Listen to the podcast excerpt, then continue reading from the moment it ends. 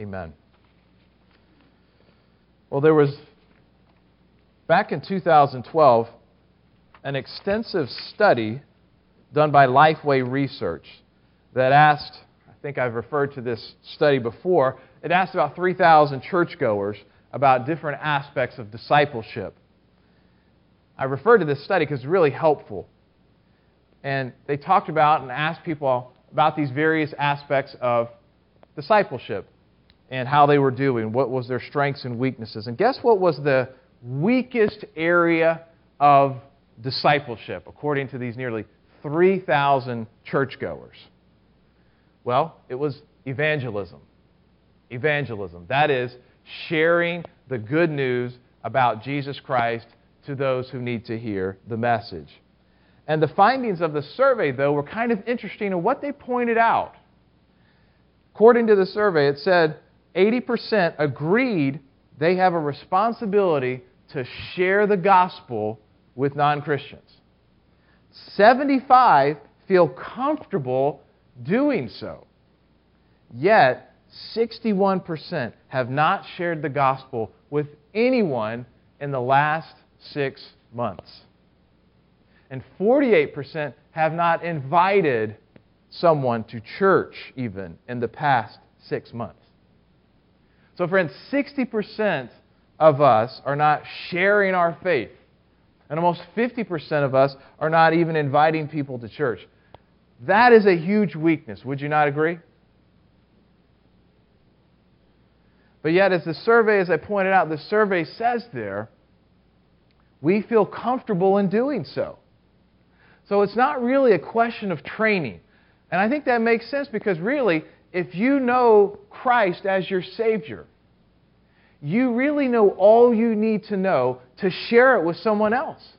If you've become a Christian, you can share how that has happened in your life. We are just simply not making evangelism a priority in our lives. But, friends, we must do so. Evangelism is an essential area of discipleship. I know that it is challenging, but it's something that we cannot neglect. And I hope today's message will convict us, but also motivate us to really start making evangelism something that is more central to our lives, making it a priority, to see the impact that it has on other people around us, but also the essential aspect of evangelism in our own spiritual growth, our own discipleship. We cannot be complete disciples, full disciples, if this gaping hole is there in our lives. And we're going to see why evangelism is important for our own spiritual growth here this morning. So I hope I'll have your ears perked up and ready to listen today because this is something that is very vital to the life of the church.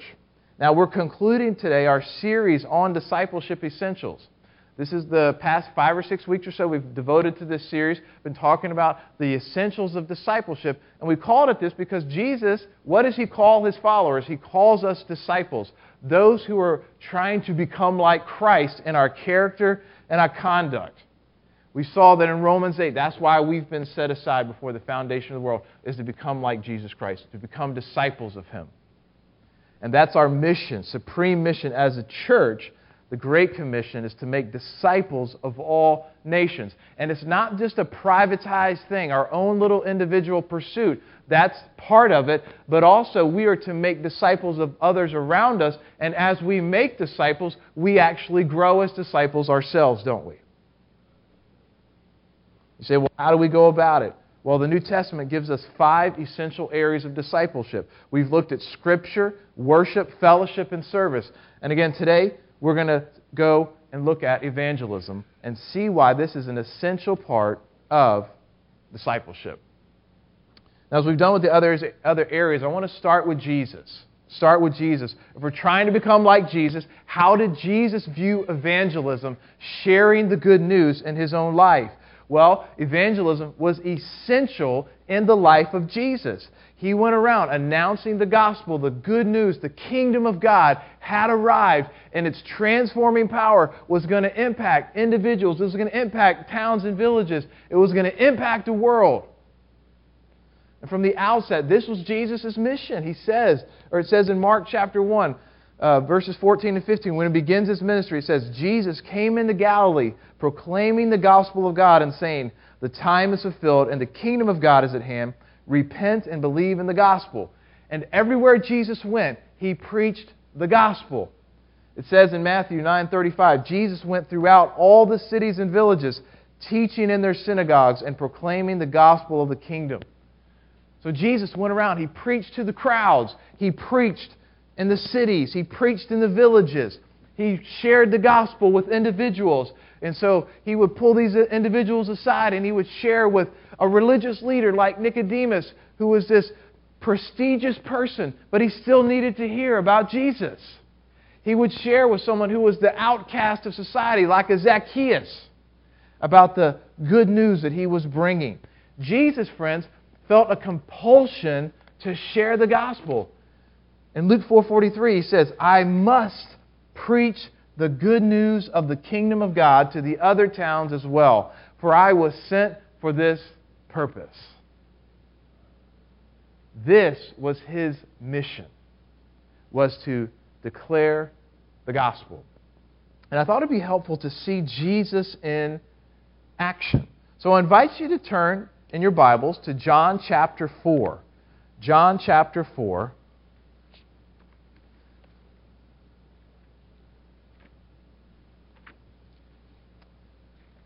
Page 889, if you use one of the Bibles in front of you.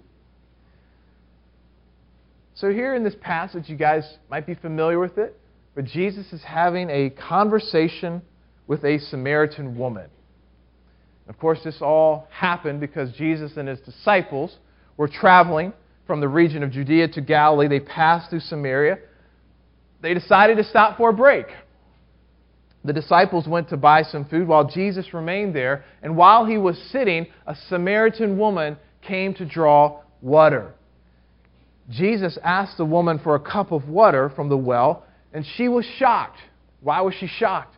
Well, because Jews had no dealings with uh, the, the Samaritans. The Samaritans were half Jewish, half Gentile, and the Jews of Jesus' day despised them. But Jesus says to her that if you knew who it was that was asking you for this water, you would understand. And he would give you living water. And so she says that she didn't understand, and she questioned him about this living water. But then in verse 14, Jesus explains what he's talking about. He says, Whoever drinks of the water that I will give him will never be thirsty again. The water that I will give him will become in him a spring of water welling up to eternal life. So the woman says, Yeah, I'd like some of that water. Not exactly in those words, paraphrase. But Jesus, interestingly, you know what he does? He responds by saying, Go tell your husband to come here. He knew her situation, even though he never met her before. She'd been married five times and now was living with a man out of marriage, outside of marriage. Jesus knew her situation and he reveals her sin. He knew that not only must there be a desire to have this living water, but one must realize that one is spiritually thirsty. That there is sin that needs to be forgiven, and that one is coming to the Savior realizing what He is about. And so this, this conversation continued, and then the woman brings up the Messiah. And Jesus tells her that he indeed is the Messiah. Well, she departs from Jesus and tells others about him. And then the disciples show up on the scene and they urge Jesus to eat. And Jesus tells them, though, he has a different kind of food. He says in verse 34 My food is to do the will of him who sent me and to accomplish his work. Did you get that? That's what is the food of Jesus, is to do the will of God. And we see here in this passage that the will of God for him was to tell this woman about the good news of who he was. Now, at this point, the shift scenes to the other Samaritans. In verse 39 to 42, if you follow with me, it says about them Many Samaritans from that town believed in him because of the woman's testimony.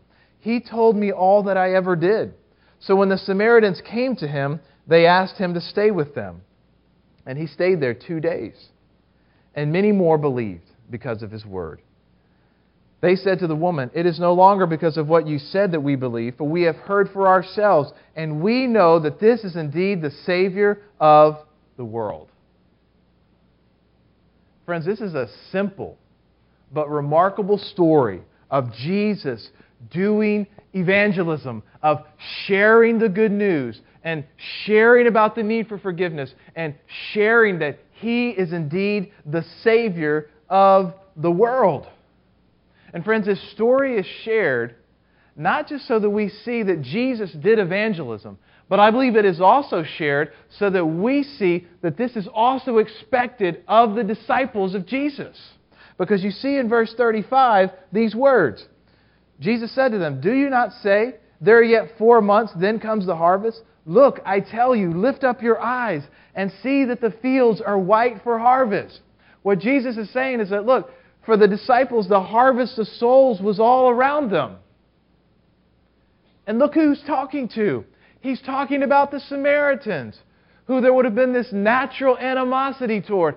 But the principle is if you will share, there will be a harvest.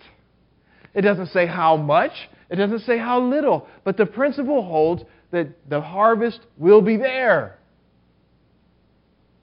And I think this principle holds true for us. The harvest is waiting for the church. If we will focus on the will of God as Jesus did. Amen? And this leads to my second point evangelism and discipleship. So, how does evangelism make us like Jesus, right? We know that it has this outward impact. We know that it can lead to a harvest. But this whole series is like discussing how do we become like Christ. And you say, well, how does evangelism then make us like Jesus? Well, obviously, it's a matter of obedience in one sense, just that we are going out and doing what God has called us to do. And we know that conforms us to the image of Jesus. But here's two specific ways that evangelism makes us like Jesus. I want you to listen to this. First of all, evangelism deepens our affection and our allegiance to Jesus.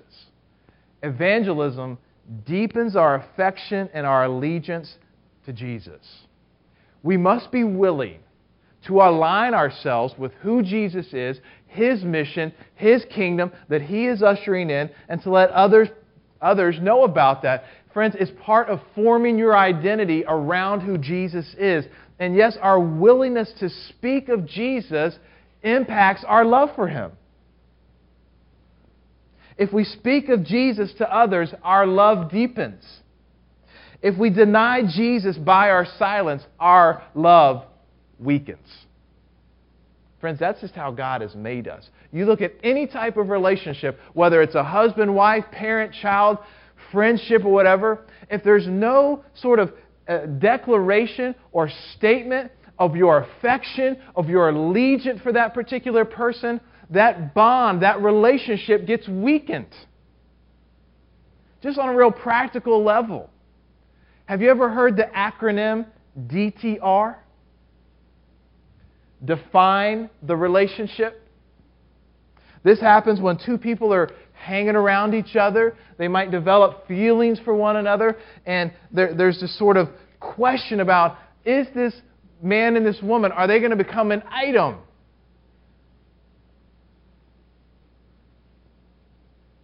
There's, but as of yet, there's been no DTR. There's been no defining of the relationship. It's just kind of this amorphous thing. What needs to happen? You need to define the relationship, don't you? Because when you do, then your affection, then your allegiance is going to grow. But if you stay in just sort of that amorphous relationship, what's going to happen? Eventually, nothing's going to happen. It's going to weaken the relationship. And the same holds true for Jesus.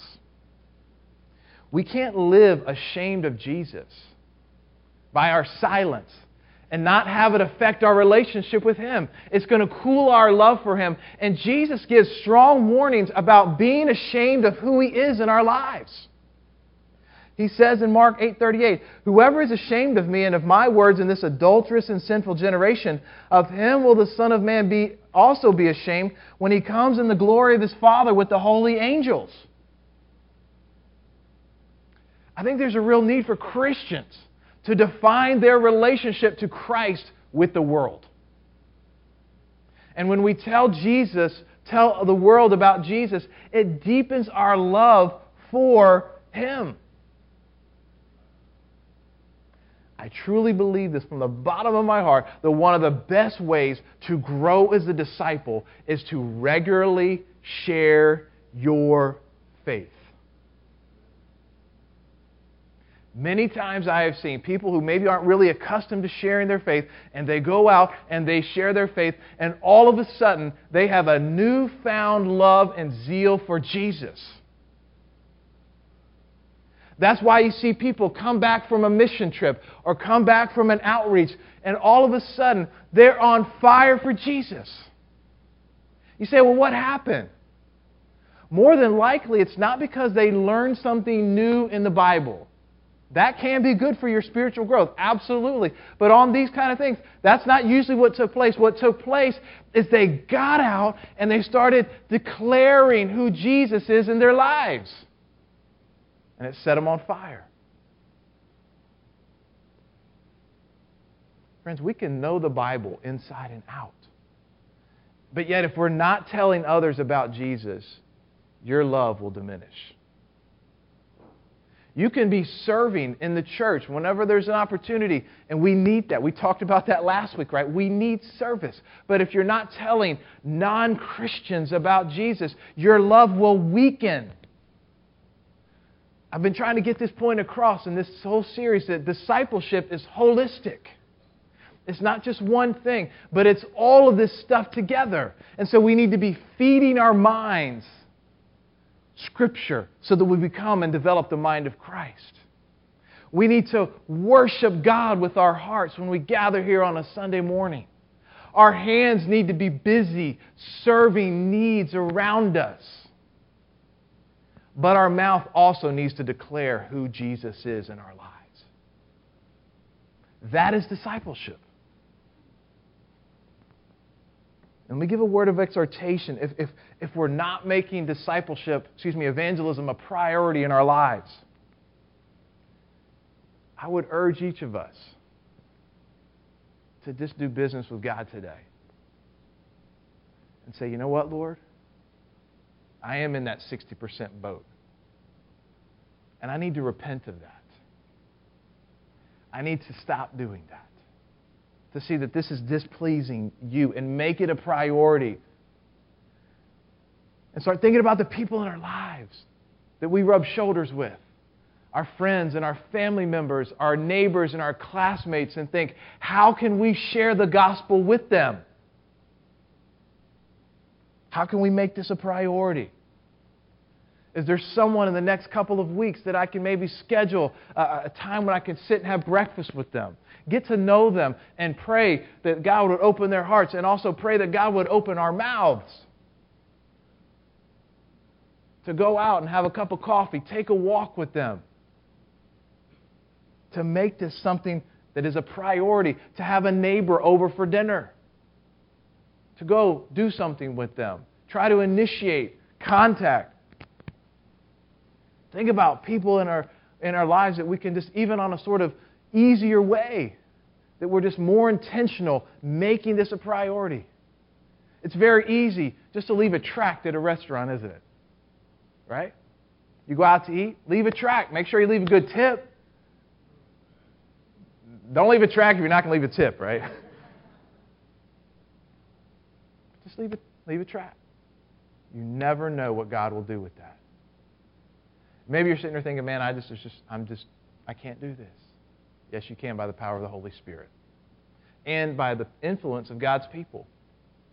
I really think evangelism is something that it is helpful to be around other people who are one step further along than you, and you can go out and be emboldened and be inspired. That's why we try to have things here at the church. Love to have more people coming out when we do our monthly advance outreaches. And we do a variety of things so that folks can get out and get used to serving and telling others, to hang around folks. I love being around Mark Gillette because he's just always talking about evangelism. And it motivates and reminds me and inspires me that this is important in my life too. Don't lose sight of the main thing. I love walking in and see Russ Andrew, and he's got a, tra- a pocket and it's stuffed full of tracts. Because when he goes out, he wants to have opportunities to share what God is doing in the world. Rub shoulders. Don't give up. Don't just say, I can't do this.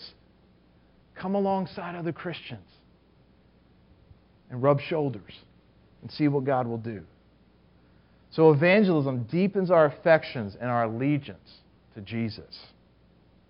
second way evangelism, I think, makes us like Jesus is that it gives us a heart for the world. Friends, if we're going to become like Jesus, we need to have His heart. And His heart is for the world. He wants the gospel to spread to the ends of the earth. Right? Isn't that what He tells us in the Great Commission? That we're to make disciples of all nations? All nations. He wants all peoples, both Jews and Gentiles. Yes, during his ministry, he focused primarily on the Jewish people because that was foretold in the Old Testament. The Messiah was going to be the Savior for the Jews. But it was through the Jews that then they would go and launch it out to the ends of the earth. It was always a kingdom worldwide focus. We saw how he shared with the Samaritan woman Jesus has a heart for the Gentiles, for the whole world to come to know. Luke 24 46, he says, that the Christ should suffer and on the third day rise from the dead, and that repentance for the forgiveness of sins should be proclaimed in the name in his name to all nations, beginning from Jerusalem. That's what we're supposed to be about all nations. And we know in the book of Revelation it tells us that when all people are standing before Christ one day, it is people from all nations. So the mission is going to be accomplished, but God wants His church to be involved in this and to grow His disciples. We have to have a heart for the world, don't we? Our heart just can't be limited to our area or our state or even our nation, which I love dearly. We prayed about just a little while ago. We love this nation, but do you know how much, what percentage of the world's population the United States comprises? 4.4% of the world's population. We want all of God's heart, not just 4.4%, right? We want to be global Christians. Global Christians. You say, well, how can we grow in that? Well, thankfully, we live in a day of great resources. Great resources. And here's the best resource that I know of it's the book called Pray for the World. Pray for the World. It's a condensed version of Operation World, which was a much larger, comprehensive description of all the nations in the world and how you can be praying for them. So, thankfully, this book is a little, a lot smaller and gives you a brief snapshot of every country in the world. It tells you about its economics and pol- politics and its population and its religious makeup. Then it gives a handful of updates and prayer requests for every country. Every nation is in here. Most nations get around a page, but of course, larger nations like China and India get much more coverage. Let me just tell you, I prayed through this book last year. And I'm doing it in, again this year. And it is such a blessing and it helps me to pray prayers that go beyond just generic prayers. Lord, we just pray your will be done in China. Or pray you bless missionaries in Africa. It really helps you to understand what God is doing and to grow your heart for what He's doing to know what the difficulties are of Christians in other nations that are experiencing hardship and persecution and how you can come alongside them and pray for them. It's encouraging to read about the gospel spreading around the world when it, you get sometimes discouraged by look at the plateaued status of Christianity in America to look and see, man, God is doing great things in our, around our world. For example, the two largest nations in the world, China and India, do you know what the fastest growing religion is in those countries? Christianity, and it's growing like wildfire. I need to hear that sometimes, you know? Or do you know that evangelical Christianity grows at a faster rate than any world religion? We need those reminders of God's providence and God's working and God's heart for the nations. I'd love to see some people order this book. We're going to put it out on the Welcome Center after church and just have a sign up sheet. If you'd like to purchase one, just write your name down. We'll have it for you next week. And uh, I guarantee it'll bless you as you develop a heart for the nations as we try to grow like Christ. Let me just give three points of application as we close out here this morning. The first is this believe in Jesus. If you've never placed your faith in Jesus, just for a second, I want you to go back to the encounter Jesus had with the woman at the well, the Samaritan woman. This woman met Jesus. She was burdened with her sin. She was burdened with her sin. And she was looking for something to fill her heart, wasn't she? For this woman, it was the relationships that she was going through. And Jesus lovingly pinpointed her sin. And he showed her her need for forgiveness. And that's essential in coming to know Jesus. Have you ever reached that place of realizing that your, your sin is something that needs to be forgiven by God? That it offends Him because He's perfectly holy and just? Now, there's sins that sometimes we'll just readily acknowledge. Maybe we're our fits of anger, our lust, our pride, our greed, things like that. But then there's also things that we don't want to acknowledge, that maybe that we're not very proud of, that we're embarrassed of. Like this woman, she didn't really want to talk to Jesus about this. But Jesus went back to that issue because he knew that she, did, she needed to acknowledge what was wrong in her life.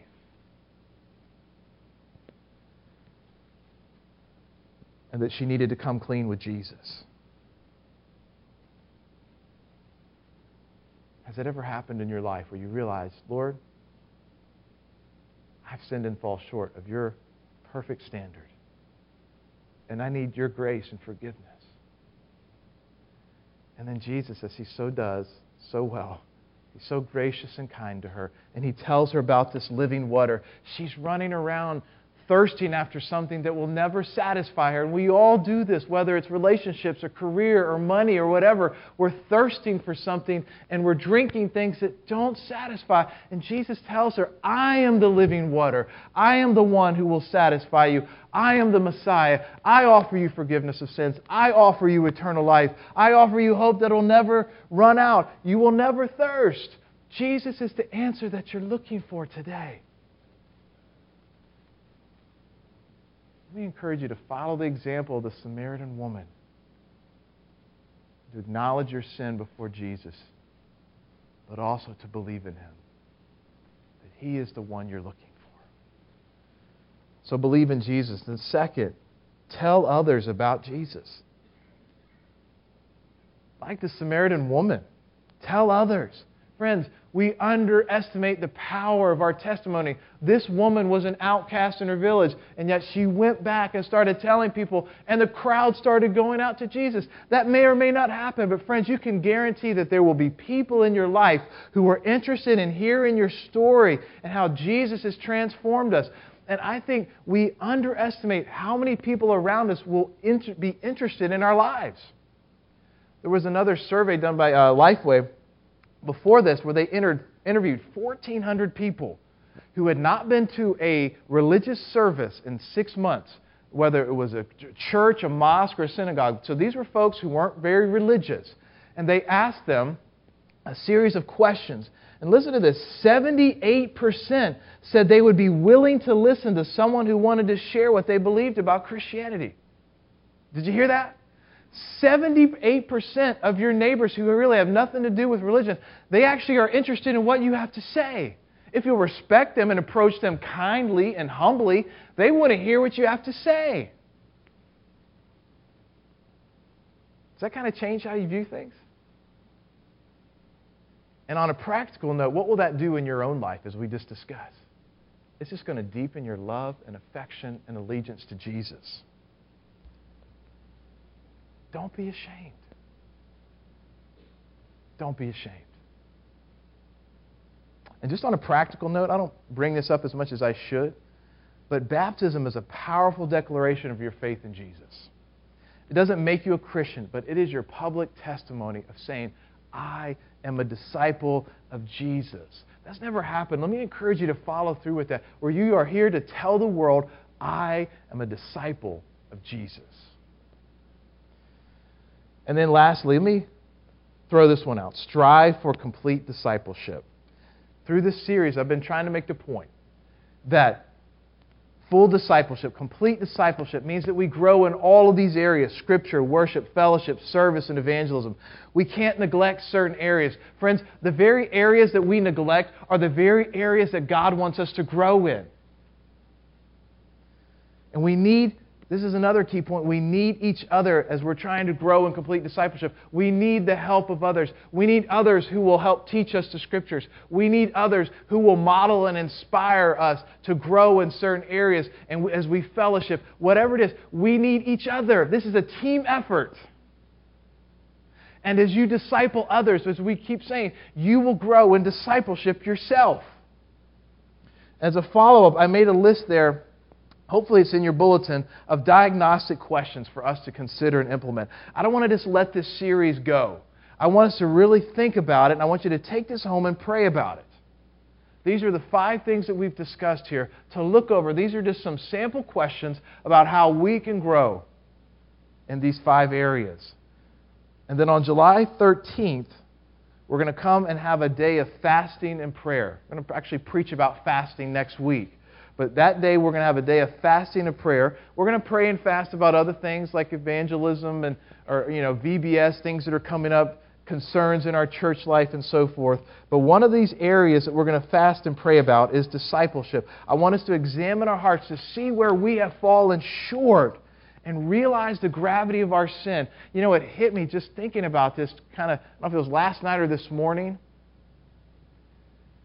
Just how short I fall in these areas. How short I fall in these areas. I might have things that I'm stronger than in others, but I fall short in all of these areas. How about you? And my prayer is that we wouldn't just say, well, that's just the way it is. I'm just always going to be this way. I don't see that attitude in Scripture. Rather, what I do see is that we're to strive and to labor and to chase after Christ with every ounce of our being, trying to become whom we were chosen before the foundation of the world to become like.